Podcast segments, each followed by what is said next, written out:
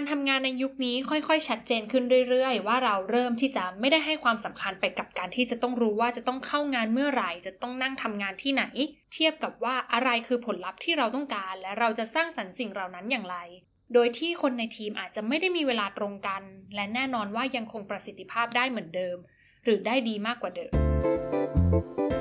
It's time for a cup of culture podcast. Let's grab a cup and sit back.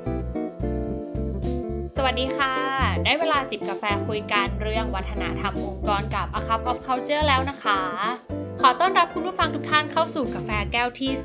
265 กับจิ๊บนิออนค่ะ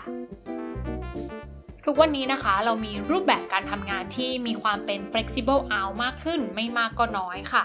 ซึ่งจาก Microsoft Work 10 Report นะคะ เขาเองก็ได้กล่าวถึงเรื่องนี้ไว้เช่นกันว่า รูปแบบการทำงานที่เป็นแบบ9 to 5กำลังค่อยๆ หายไปค่ะ อาจจะด้วยความที่ มีเรื่องของโควิด มีเรื่องของ Remote Work เข้ามา ซึ่งมันเป็นโอกาสดีค่ะ ที่จะทำให้เรามีโอกาสได้ทำงานแบบ flexible out ได้มากขึ้นด้วยเช่นกันค่ะ แต่ที่น่าสนใจไปมากกว่านั้นนะคะ พนักงานค่ะ เริ่มมีรูปแบบการทำงานที่มากกว่าแค่ flexible hour นะคะ แต่เป็นการที่พวกเขาสามารถจัดสรรเวลาและการทำงานของตัวเองได้เลย โดยที่ช่วงเวลาดังกล่าวนั้นอาจจะแตกต่างไปจากเพื่อนร่วมทีม แต่ก็ยังสามารถทำงานได้อย่างมีประสิทธิภาพ โดยที่ไม่จำเป็นที่จะต้องรอเจอพร้อมกันทุกๆ ครั้งไป ซึ่งการทำงานในรูปแบบนี้เองค่ะกำลังกลายเป็นส่วนสำคัญ แล้วก็ส่วนที่จำเป็นอย่างยิ่งนะคะสำหรับองค์กรยุคใหม่ ที่จะอยู่ในยุคของดิจิทัลอีโคโนมีรวมถึงเป็นอีกหนึ่งในความสามารถทางการแข่งขันในเรื่องของ Talent War ได้เลยค่ะ รวมถึงเรื่องของการจ้างงานแบบไร้พรมแดนด้วยค่ะ แต่ซึ่งการที่อยู่ๆจะเปลี่ยนการทำงานจากแบบเดิมที่มีเวลาเข้าออกชัดเจน ไปสู่การเป็นอิสระจาก9 to 5ได้แบบสิ้นเชิงนะคะ ในแบบที่ยังคงได้ผลเป็นประโยชน์ต่อกับทั้งสองฝ่าย ทั้งตัวพนักงานแล้วก็ตัวองค์กรเองคงไม่ใช่เรื่องง่าย ๆ เลยค่ะแต่องค์กรที่ทำได้สำเร็จนะคะ เขามีปัจจัยแล้วก็กลยุทธ์สำคัญดังนี้ค่ะ อันดับแรกเลยนะคะ ให้เริ่มต้นที่ผู้นำค่ะ ไม่ว่าคุณจะเริ่มปรับเปลี่ยนรูปแบบการทำงานอยู่ในระดับไหนนะคะ ไม่ว่าจะเป็นระดับทีม ระดับหน่วยงาน หรือระดับองค์กร แต่คนกลุ่มแรกที่จะต้องเริ่มเนี่ยค่ะจะเป็นใครไปไม่ได้เลยนอกจากผู้นำในระดับนั้น ไม่ว่าจะเป็นหัวหน้าทีม หัวหน้าแผนกหรือผู้นำองค์กรค่ะ สิ่งสำคัญของเรื่องนี้นะคะ เราไม่ได้ต้องการแค่บายอินจากผู้นำเท่านั้นค่ะแต่เราต้องการที่ให้ผู้นำแสดงให้เห็นเป็นแบบอย่าง หรือพูดง่าย ๆ ว่าผู้นำควรที่จะเริ่มให้ดูก่อนนั่นเองค่ะ Michael Montano นะคะเป็น Head of Engineer ที่ Twitter ค่ะ เขาเองก็ได้ให้ความสำคัญกับเรื่องนี้นะคะ แล้วก็มองว่าเขาจะปรับเปลี่ยนรูปแบบการทำงานอย่างไร ให้มันเข้ากับความต้องการของคนยุคใหม่ได้มากขึ้น โดยเฉพาะทาเลนต์รุ่นใหม่ๆ ค่ะ ที่พวกเขาทั้งหมดล้วนแต่มองหาการทำงานที่มีอิสระในการบริหารจัดการตัวเอง และที่สำคัญมากๆเลยก็คือพวกเขาเลือกได้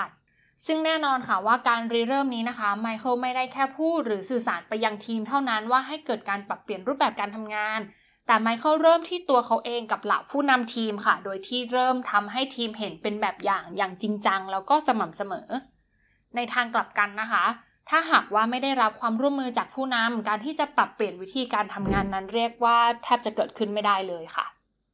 และกลยุทธ์ที่2นะคะคือให้มุ่งเน้นไปที่ผลลัพธ์ค่ะ การกำหนดเป้าหมายและผลลัพธ์ที่คาดหวังในงานได้อย่างชัดเจน จะช่วยให้พนักงานโฟกัสไปที่เป้าหมาย แล้วก็ผลลัพธ์ในงานที่คาดหวัง มากกว่ามุ่งเน้นไปในความคิดว่าเขาจะต้องทำงานนี้ที่ไหนทำเมื่อไหร่ทำอย่างไร เป็นการเปลี่ยนความคิดจากเดิมว่านี่คือกองงานที่ต้องเสร็จ กลายมาเป็นนี่คือผลลัพธ์ที่อยากเห็น ซึ่งทำให้การทำงานของพนักงานเองนะคะ กลายเป็น outcome based ได้มากขึ้นค่ะ แล้วมันก็ช่วยให้พนักงานโฟกัสได้ชัดเจนมากขึ้นเช่นกัน ซึ่งไมเคิลเองค่ะก็กล่าวไว้ด้วยอีกเหมือนกันนะคะ ว่าหนึ่งในสิ่งสำคัญมาก ๆ ที่จะทำให้การทำงานรูปแบบนี้เกิดขึ้นได้จริงค่ะ คือการที่เราสามารถทำให้องค์กรมีจุดมุ่งหมายและเป้าหมายที่ชัดเจนขึ้นได้อย่างไรนะคะ เพื่อที่จะสามารถกระจายอำนาจไปยังพนักงานได้ โดยที่ทุกคนไม่ต้องรออำนาจและการตัดสินใจกลับมาที่หัวหน้าหรือผู้นำเพียงอย่างเดียว แต่ทุกคนรู้ตรงกันค่ะว่าอะไรคือสิ่งที่สำคัญ แล้วก็ทำงานบนพื้นฐานและเป้าหมายความสำคัญนั้นร่วมกัน โดยที่พนักงานจะสามารถโฟกัสไปกับการหาทางสร้างสรรค์ผลงานให้ได้ตามผลลัพธ์ที่คาดหวัง ได้อย่างเต็มที่มากกว่าจะต้องมารอการตัดสินใจหรือหาหรือว่าอะไรคือสิ่งสำคัญ อะไรคือสิ่งที่เราทำได้หรือไม่ได้ในที่ประชุมเพียงอย่างเดียวค่ะ และสิ่งที่ 3 นะคะ คือการชัดเจนกับขอบเขตแล้วก็ความคาดหวังค่ะ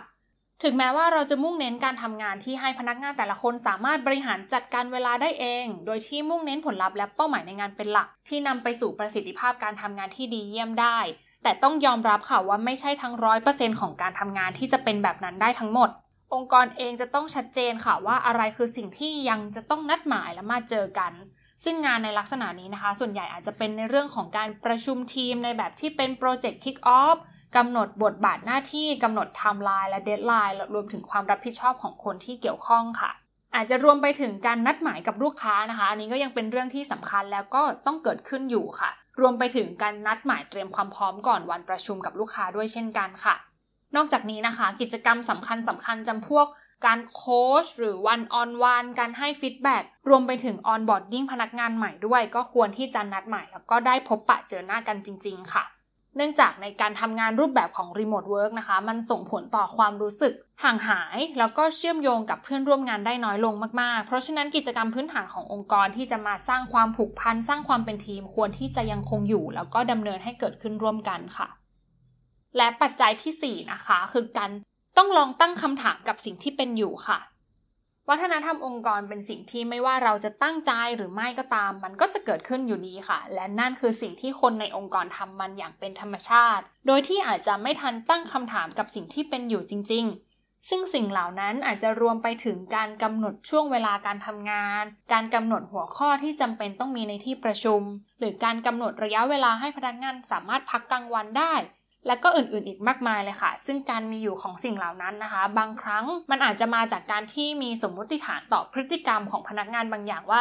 ถ้าเราไม่ได้เห็นคุณกำลังทำงาน นั่นแปลว่าคุณไม่ได้ทำงานอยู่หรือเปล่า หรือถ้าหากว่าเราเองเนี่ยจะออกจากออฟฟิศไปในช่วงบ่ายสามแปลว่าอาจจะมีคนเดือดร้อนไหมถ้าเขาต้องการบางอย่างจากเรา หรือถ้าเราเห็นคนนี้ใช้เวลาทำงานเยอะมากๆ นั่นแปลว่าเขากำลังแบบทุ่มเท แล้วก็เสร็จงานไปหลายอย่างแล้วแน่ ๆ เลย ซึ่งสิ่งเหล่านี้แหละค่ะ เราอาจจะต้องลองมาตั้งคำถามกับมันจริง ๆ ว่ามันเป็นเช่นนั้นจริงๆไหม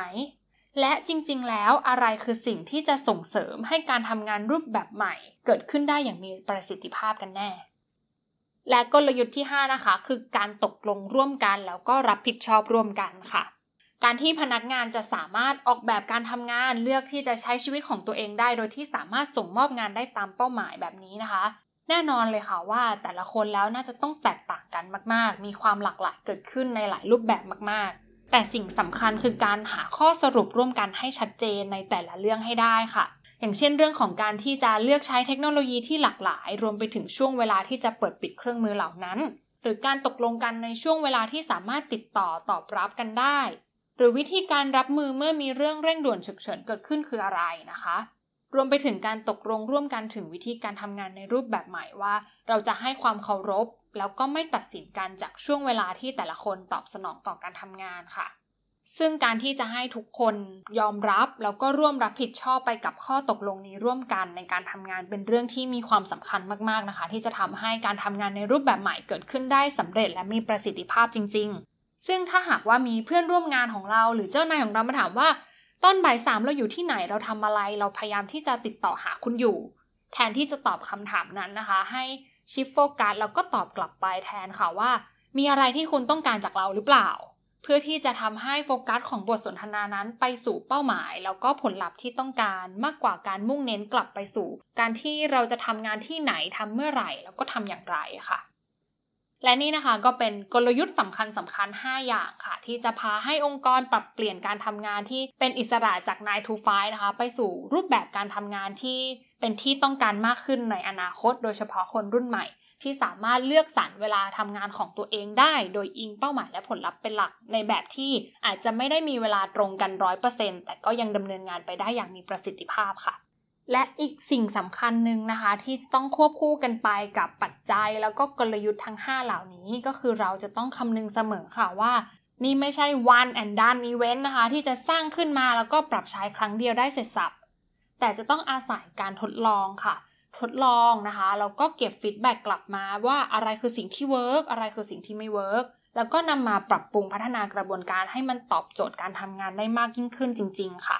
รวมถึงนะคะการที่เราเริ่มต้นด้วยการทดลอง อาจจะทำให้คนที่ยังไม่เห็นด้วยมากนักในตอนแรกหรือกังวลกับการเปลี่ยนแปลง ได้ลองมาสัมผัสประสบการณ์ด้วยตนเองที่อาจจะค้นพบประโยชน์ แล้วก็ข้อดีอีกหลายอย่าง ทั้งในด้านส่วนตัว แล้วก็ในการทำงานอย่างเป็นมืออาชีพค่ะ และสำหรับวันนี้กาแฟหมดแก้วแล้วนะคะ และอย่าลืมนะคะ ไม่ว่าเราจะตั้งใจหรือไม่ก็ตาม วัฒนธรรมองค์กรก็จะเกิดขึ้นอยู่ดีค่ะทำไมเราไม่มาตั้งใจสร้างวัฒนธรรมองค์กรในแบบที่เราอยากเห็นกันล่ะคะสำหรับวันนี้ สวัสดีค่ะ And that's today's Cup of Culture. See you again next time.